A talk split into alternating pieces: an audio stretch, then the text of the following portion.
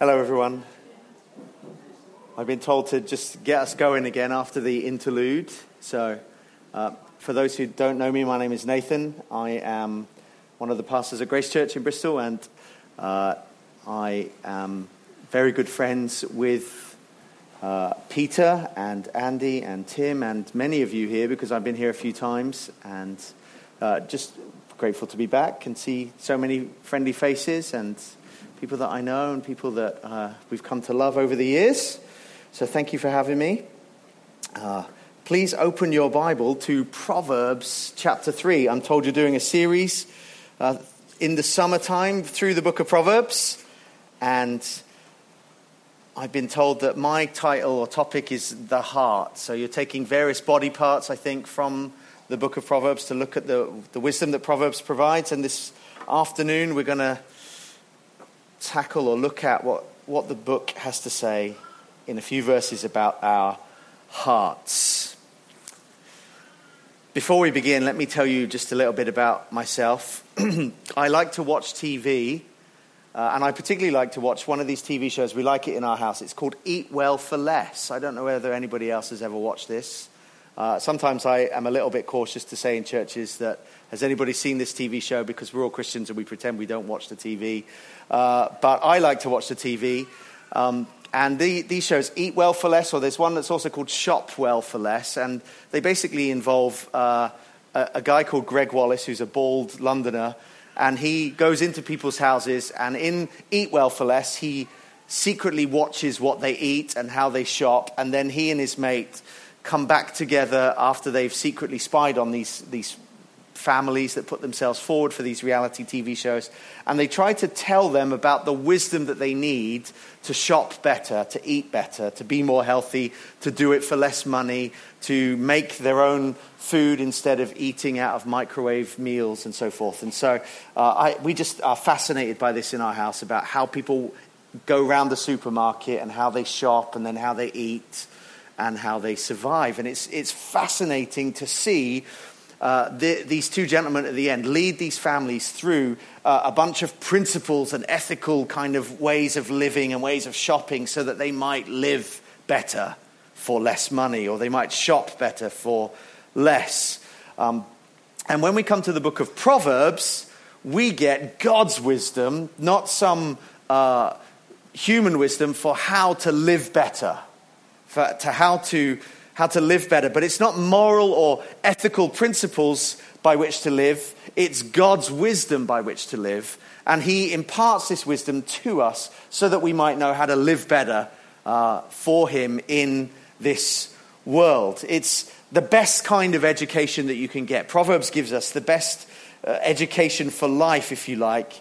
Um, a, a book full of practical wisdom for living as God's people in His world, in His world, under His word, uh, for His glory. And so, uh, this afternoon, we're going to look at some wisdom for how we can posture our hearts towards Him so that we can live better for Him.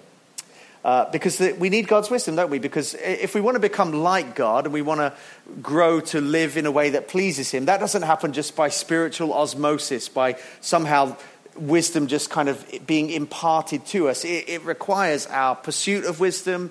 It requires the study of wisdom. It's something that's got to be sought. It's got to be something that's applied. It's, it's, wisdom is growing in the art of godly living, and it requires not only knowledge, but application and, and outworking.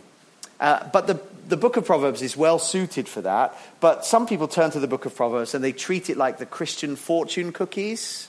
Have you ever, you ever read Proverbs and thought, oh, it's a little bit like a Christian fortune cookie? You know, lots of little verses that are, seem to be, um, you know, completely irrelevant from the next one. So you read one and then the next one's about something else. And you think, how do these all fit together? And to be honest, in, in Proverbs 10 to the end of the book, to 31, or maybe to, to 30, this is my opinion anyway, they are largely lots of unconnected um, verses and wisdom and nuggets of truth that we can apply. But in the first nine chapters, they, are generally longer arguments that hang together, uh, continuous arguments that hang together to help us to see what it means to live as wise people in God's world for his glory. And the chapter that I want us to read together this afternoon is one of these longer, continuous arguments, uh, which is going to paint a picture of our hearts and what it means for us to trust God. So, if you would uh, read along with me from Proverbs chapter 3, uh, we are going to read this together and then we're going to jump in and just see a few things that I hope will help us as we live well for God. Here's, here's what the writer of the book of Proverbs says, and here's what ultimately God says in chapter 3, verse 1. My son, do not forget my teaching, but let your heart keep my commands. For length of days and years of life and peace they will add to you. Let not steadfast love and faithfulness forsake you. Bind them around your neck. Write them on the tablet of your heart, so you will find favor and good success in the light of God and man. Trust in the Lord with all your heart, and do not lean on your own understanding. In all your ways, acknowledge him, and he will make straight your paths. Be not wise in your own eyes. Fear the Lord and turn away from evil for it will be healing to your flesh and refreshment to your bones. Honor the Lord with your wealth and with the firstfruits of all your produce. And then your barns will be filled with plenty, and your vats will be bursting with wine. My son, do not despise the Lord's discipline or be weary of his reproof. For the Lord reproves him who he loves, as a father the son in whom he delights. Would you just uh, pray with me for a, a minute or so, just while we ask God to help us understand His Word? Lord, we thank you for this afternoon and the joy of being together as your people in this place and as your church. And we thank you for your word that we hold in our hands and the truth of your word that gives life to those who, who need it. And we need it, Lord. We need your wisdom to know how to live well for you in this world. We pray that you would help us to understand your word. You'd give us your Holy Spirit to bring illumination out of your revealed word, that we might understand it, and in understanding it, apply it, and in, apply it, in applying it, change and be transformed to the people that you want us to be for the glory of your Son. And we ask these things in his name. Amen. Amen. Well, three things really to see from this the, this half of chapter 3, really. Uh, three things that I think will help us as we try to live well for God. And the first one is this we see a parental appeal to trust the Lord. There's a parental appeal to trust the Lord. Now, I have six children, and the thing that I want most for all of them is not great jobs and great spouses and, and uh, making enough money to be able to keep me in my old age, although that is a, uh, certainly a, an aim I have for them. But I want them, when I, when I dedicated, when my wife and I, Claire, dedicated our children as, as young babies, we dedicated ourselves to raising them to want to know and love and trust God. And the writer of Proverbs is, is a father, and he's the same. Now, he's a, a human father speaking to his son, but in his words, we hear a heavenly father calling his children to obey his commands and to heed his wisdom. And so we have this appeal, a parental appeal to trust the Lord. And we kind of have two instructions and two promises. Now, verses 1 and 3 are parallel ideas, and verses 2 and 4 are parallel ideas. And we find two instructions in verses 1 and 3. If you notice verse 1 and 3, do not forget my teaching, keep my commands. Then in verse 3, let steadfast love, or let not steadfast love and faithfulness forsake you, but bind them around your neck and write them on the tablet of your heart. So the father here is, is calling his children to remember something, but not simply just to remember it and memorize it, but to actually put something that they know into practice, to let the truth of what he's about to say to them uh, adorn their life, that he would that they would guard these truths and the, this wisdom, and that he would, uh, that the Son would write them on his heart, the very core of who he is, so that these instructions would be at the center. They would be kind of like the guide and the grid through which the Son does everything that he does, through, that they would be a governor for the way that he lives. And so the Father here has just has a couple of instructions. He, he wants the son to guard these things, to pay attention to these things, to let them affect the, the very being of who this son is. That he would be, he goes on to say, Let's, let not steadfast love and faithfulness forsake you, bind them around your neck, um, write them on the tablet of your heart. So the father here is actually calling his children to be like him, I think. My son, do not forget my teaching. Keep these commands. As I've kept them and as I instruct you, now you imitate me. The, the character and nature and the disposition of the Father, he, he says, Be like me, son. So this is a heavenly Father's instruction, calling us to be like him in our dealings with others. But he's also calling us to to see two promises here. As we keep God's instructions, as we keep His commands, as we guard these things, and as we allow them to be at the very core, at our hearts, as we allow them to affect our very beings, He promises us some things. If you notice the promises in verses 2 and 4, He says, For length of days and years of life and peace will be yours. So there's an incentive. If you keep my commands, you'll live long in the land. We hear that, don't we, often in the book of. Uh, in various books. We hear that in the Ten Commandments. You know, honor your father and mother. This is the first promise, first command with the promise that it may go well with you and you'll live long in the land. Here we have again the father coming and saying, Obey my commands, do as I say, live out the wisdom, and you can experience life and length of days and peace.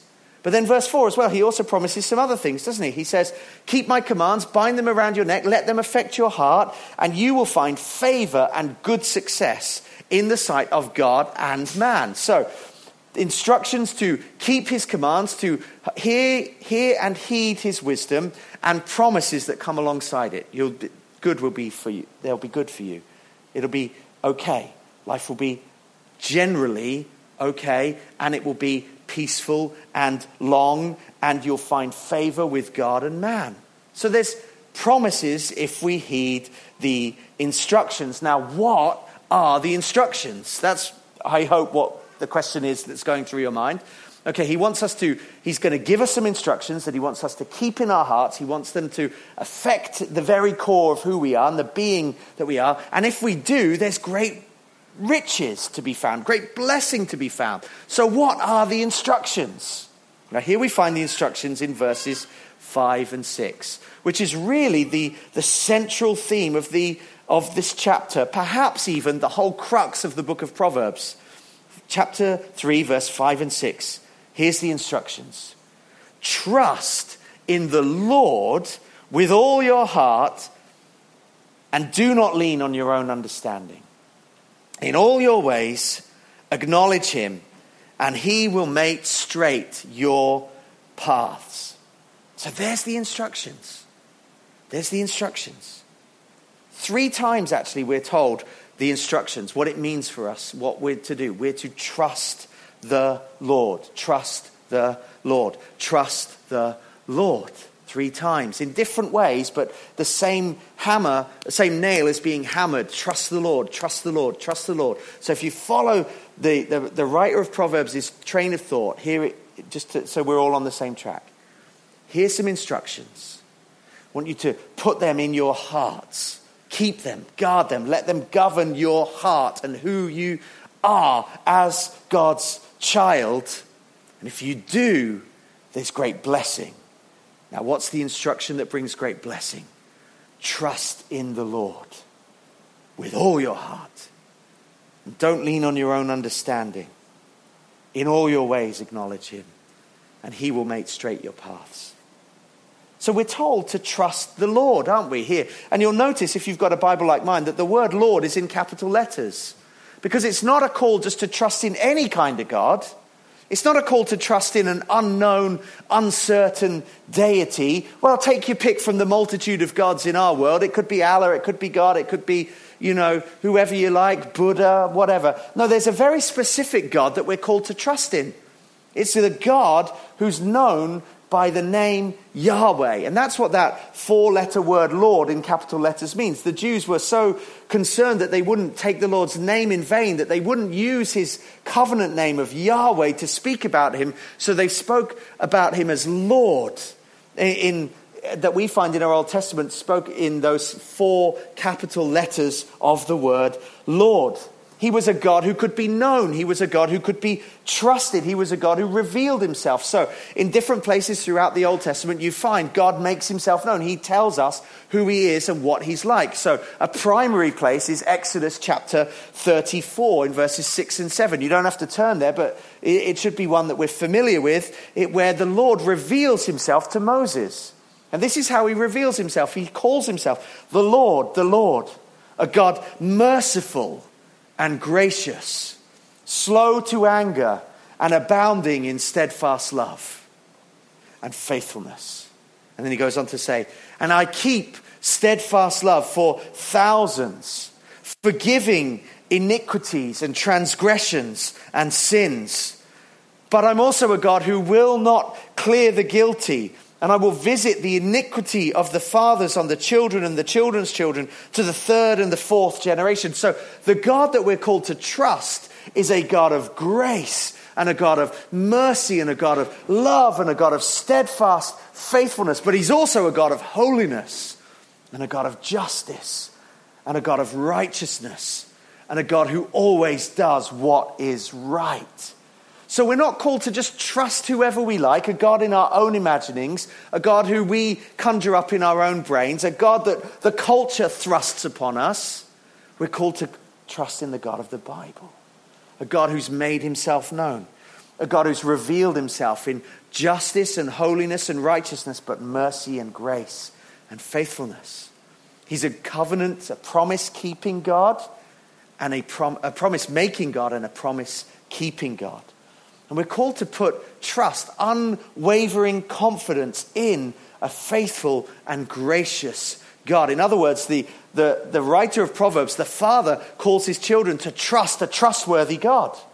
He doesn't say, trust a dodgy kind of used car salesman looking God who, you know, you, you hope that he might be saying the truth, but you're not really sure. And he says, trust in a God who's made himself known, who's declared himself to be trustworthy. Trust in this God. And then we're told to trust in three ways. If you notice at the beginning of chapter 5, we're told to trust in the Lord with all of our hearts. That means to, we're to trust God entirely.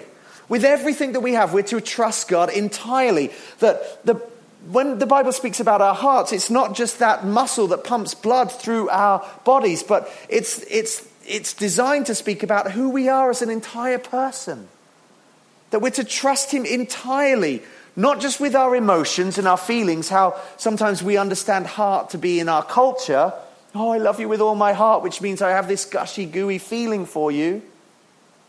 We're told not just to love Him with our emotions, but really, heart is the, the seat of who we are as people. Everything that we have. We're told to trust in our covenant making, covenant keeping God with everything that we have. All that we are, the seat of our emotions and our intellect and our will, our whole person. That's, who, that's how we're to trust God. We're to trust Him entirely, entirely with everything that we have. Everything that we are, everything that we have. It's a, it's a call to wholehearted trust, to bet your life on God in his character and his nature and his truth and his promises and his power and his wisdom, he can be trusted entirely. Trust the Lord with all your heart. Then, secondly, if you look at uh, the second half of verse 5, we're told we're to trust the Lord exclusively. So, not only entirely with everything that we have, but we're also told to trust the Lord exclusively.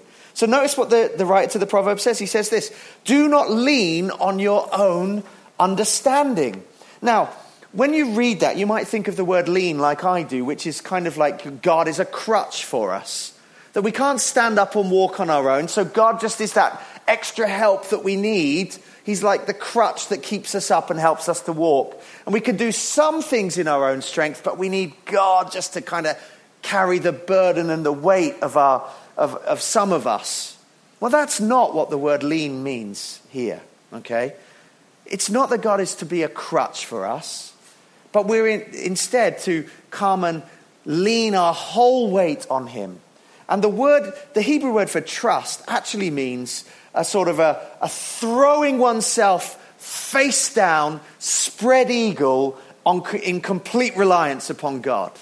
So that's, it's not a crutch, it's a, it's a belly flopping onto God, if you like, okay?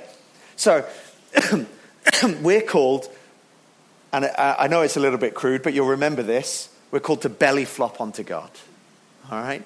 That's basically what the writer to the Proverbs is saying here, or the writer of Proverbs is saying.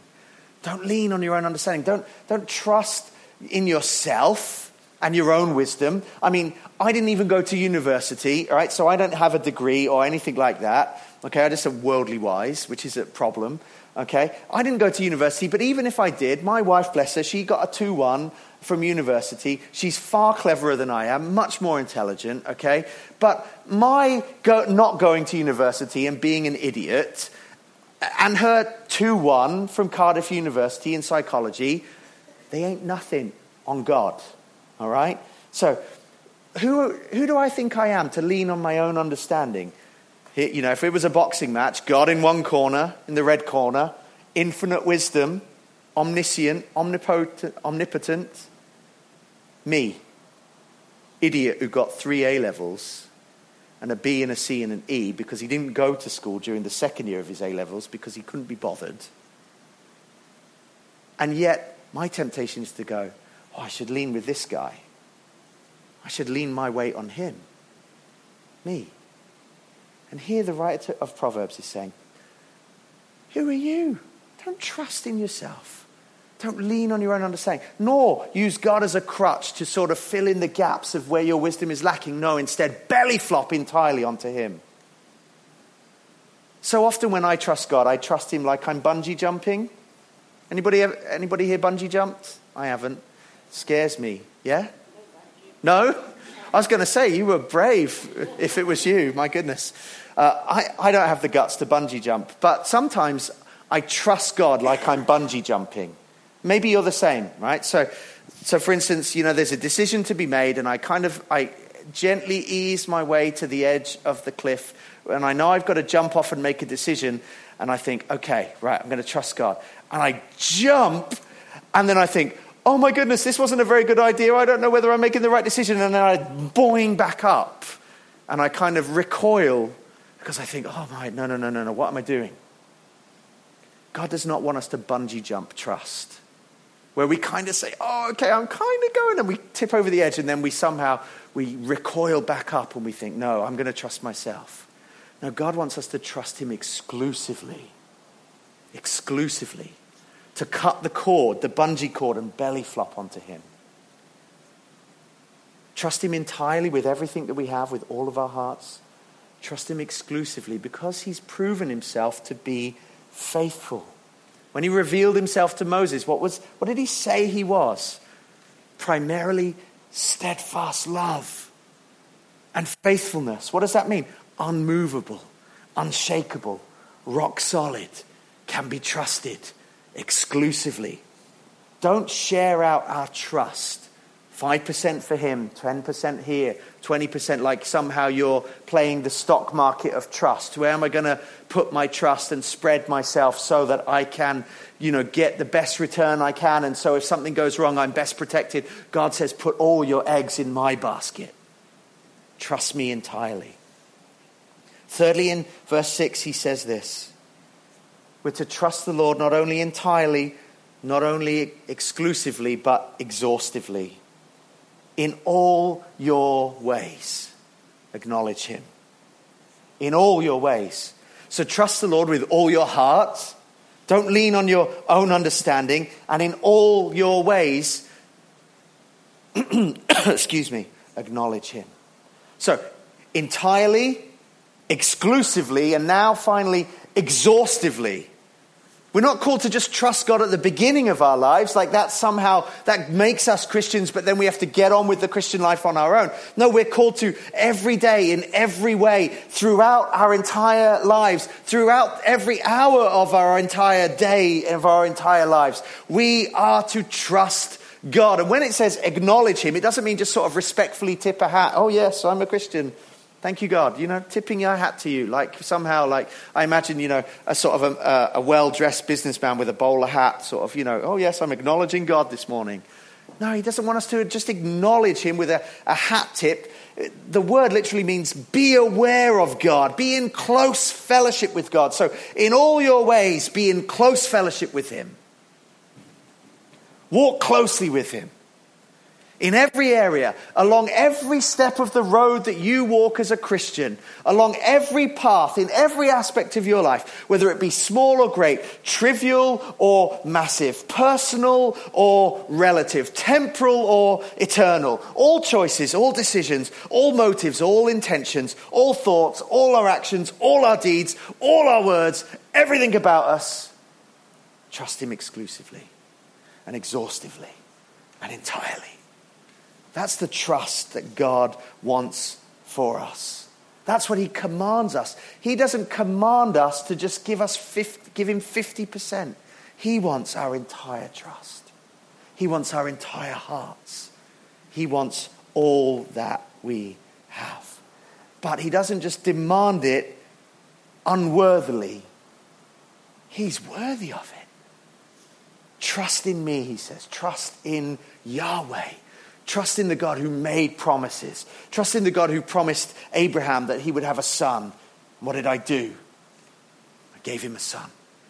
Trust in me, who told Moses I would be with him as he led the people out of Egypt. What did I do? I led the people out of Egypt.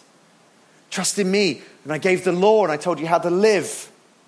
Trust in me. I raised up David to be a king. Trust in me, he says to us, this side of the cross, as I fulfill the promise that I made right from the beginning in Genesis 3:16 that there would be one who would bring an end to sin and crush the head of a serpent, who would be Messiah and Savior and Redeemer of his people. Trust in the God of promises. Trust in the God of grace. Trust in the God of faithfulness. Trust in a God who is trust worthy. So we're called with all of that we are, all that we are, in our entirety, in every situation that we find ourselves, exclusively, or exhaustively rather, to trust Him exclusively. You want to live long? You want to live long into eternity? You want to live with God forever? There's only one way that that can happen trusting entirely, exhaustively, and exclusively in God revealed in Scripture. But not just the God who revealed in himself in Scripture through words, but God who revealed himself in Scripture through becoming the Word made flesh. You see, there's a little hint in here, I think, in verse 4 that points to someone and something. Now, I might be, Peter will tell me afterwards that I've made too much of this, and that's fine, and then he'll never invite me back, and you'll know that I was wrong. But I think there's a little hint in here of something that speaks of something in the future. And it's in verse 4. We're to trust in the Lord with all our hearts. Don't lean on our own understanding. In all our ways, acknowledge Him, and He will make straight your paths. But if you go back up to verse 4, he tells us it, the promise is this if you keep my commands and you obey me completely, okay, what does it say? It says, you will find favor and good success in the sight of God and man. Now, who found favor in the sight of God and man? If you remember in Luke chapter 2, there's a verse in, in uh, it's Luke chapter 2, it's verse 52. It speaks about Jesus in exactly the same way. That he grew in stature and favor with God and man. And he was the ultimate son, wasn't he, of the Father. He was the ultimate son of the Father. He was uh, this echo that we get in verse 4, I think, is is an echo that when we read through the Gospels and when we see Jesus and when we hear Jesus, we get to see the Son, the ultimate Son, who trusted God entirely and exhaustively and exclusively. And all those times where we fail, and all those times where we trust in ourselves, and all those times where we sin and we put our hope in something other than God, and all those times where our profession of faith doesn't match our walk of faith, God reminds us there was a son who did what the father in Proverbs is calling us to. And even though we may fail, there is a son who didn't fail. There is a son who didn't lean on his own understanding in his human self. There was a son who, in all of his ways, acknowledged his father. There was a son who, in all his dealings with people and his own heart and his own life, he walked a perfect life of obedience and trust in his heavenly Father. And when we trust in him, even though we fail, even though we sin, even though we mess up, we can still experience the blessing of long life, eternal life, good life. And he will still make our path straight. You see, Jesus is the ultimate and perfect Son. And he grew in favor with God and man as he lived the perfect life of trusting God entirely and exclusively and exhaustively. But actually, what happened to Jesus was he didn't have a long life, did he, in verse 2? He didn't have years and years and years. He wasn't a man who knew a peaceful life. He found favor with man and had great popularity for a time, and then they turned on him and they put him to death. So Jesus was a man whose life was cut short. He experienced hatred. He wasn't rich and wealthy and prosperous, and he died. But he did all of those things so that you and I may have an eternal life where length of days and years of eternal life and eternal peace can be added to us, where we have found through him favor with God. So when we trust him entirely and exclusively and exhaustively, when we put our hope in God and his promise of a Savior, when we put our trust in Christ, we can live well. We can live well for God we can live well, knowing His grace, knowing His forgiveness, knowing His steadfast love and His faithfulness. So, ask yourself the question where is my heart this morning, uh, this afternoon? Is it divided or is it united towards Christ, towards the God who made the promises and kept the promises? Am I trusting Him entirely with everything that I am? Am I trusting Him exhaustively in every area? Am I trusting Him exclusively? Or am I leaning on my own understanding? Now, I stand here and I say, I'm not doing any of those things. I'm not trusting God entirely, exclusively, and exhaustively, but that's my desire and my aim. So I belly flop onto Him to help me when I need help to forgive me when I fail. But my heart, my prayer is my heart would be fixed on you, Lord. Let me do what you command. Give me faith and grace and confidence to trust you as the trustworthy God, to belly flop onto you entirely and exclusively and exhaustively, because you are worthy of my trust. You've proven yourself faithful, ultimately in Jesus Christ. So anything that I face in my life, I can trust you because I've seen the full extent of your grace and goodness and faithfulness in Jesus Christ. So let me encourage you as you think about our hearts this, this afternoon, as we think about our hearts and where they're at, let us commit to trusting our God and His Savior entirely, exclusively, and exhaustively.